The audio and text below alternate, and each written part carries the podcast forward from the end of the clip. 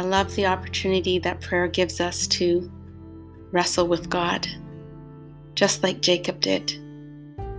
It's an opportunity for us to go and meet with God and for Him to come and meet with us.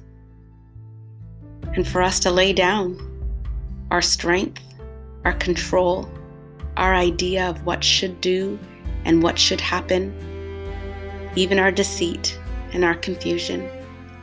And it's an opportunity for God to show His power and His strength, but still be gracious enough to allow us to depend on Him to trust in Him, to see and to know that He's powerful, yet merciful and gracious and compassionate and kind.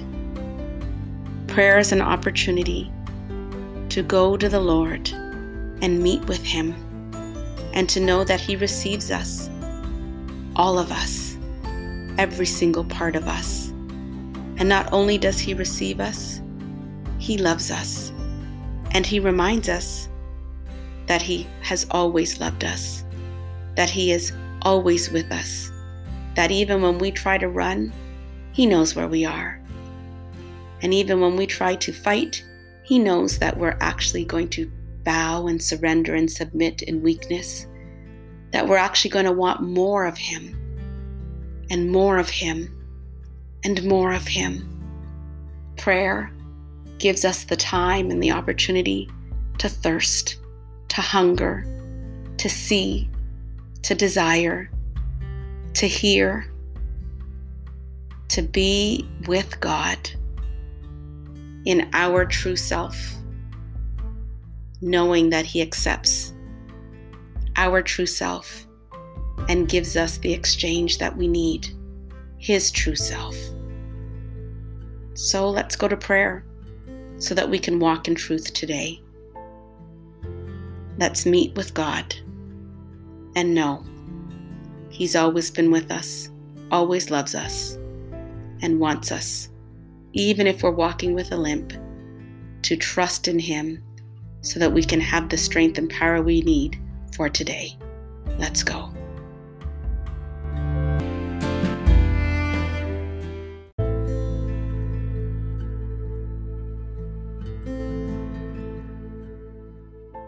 My prayer with you today. May God appear. Genesis 35 1 and 3. Then God said to Jacob, Go up to Bethel and settle there, and build an altar there to God who appeared to you when you were first fleeing from your brother Esau. Verse 3 Then come, let us go up to Bethel, where I will build an altar to God, who answered me in the day of my distress and who has been with me wherever I have gone. Let us pray. Today, Lord, may we have a Bethel moment with you and a place where you, our God, reveals yourself to us in a new way. May we know that even if we struggle with you, that we can hold on and ask you to bless us. May we hold on and not let go.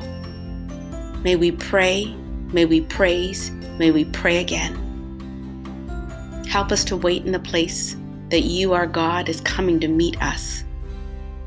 And once you have met with us, let us stay there, building our own personal altar because we want to remember that we have been with God.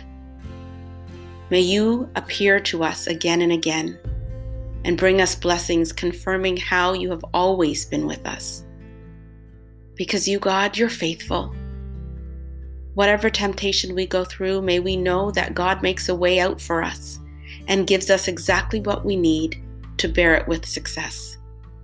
May our battle plan, our work plan, our family plan, our dream plan, our life plan and strategy start and end with time in you. May we know that once our victory is achieved in prayer, all that we need and are looking for will fall into place. So, God, today we want you to appear.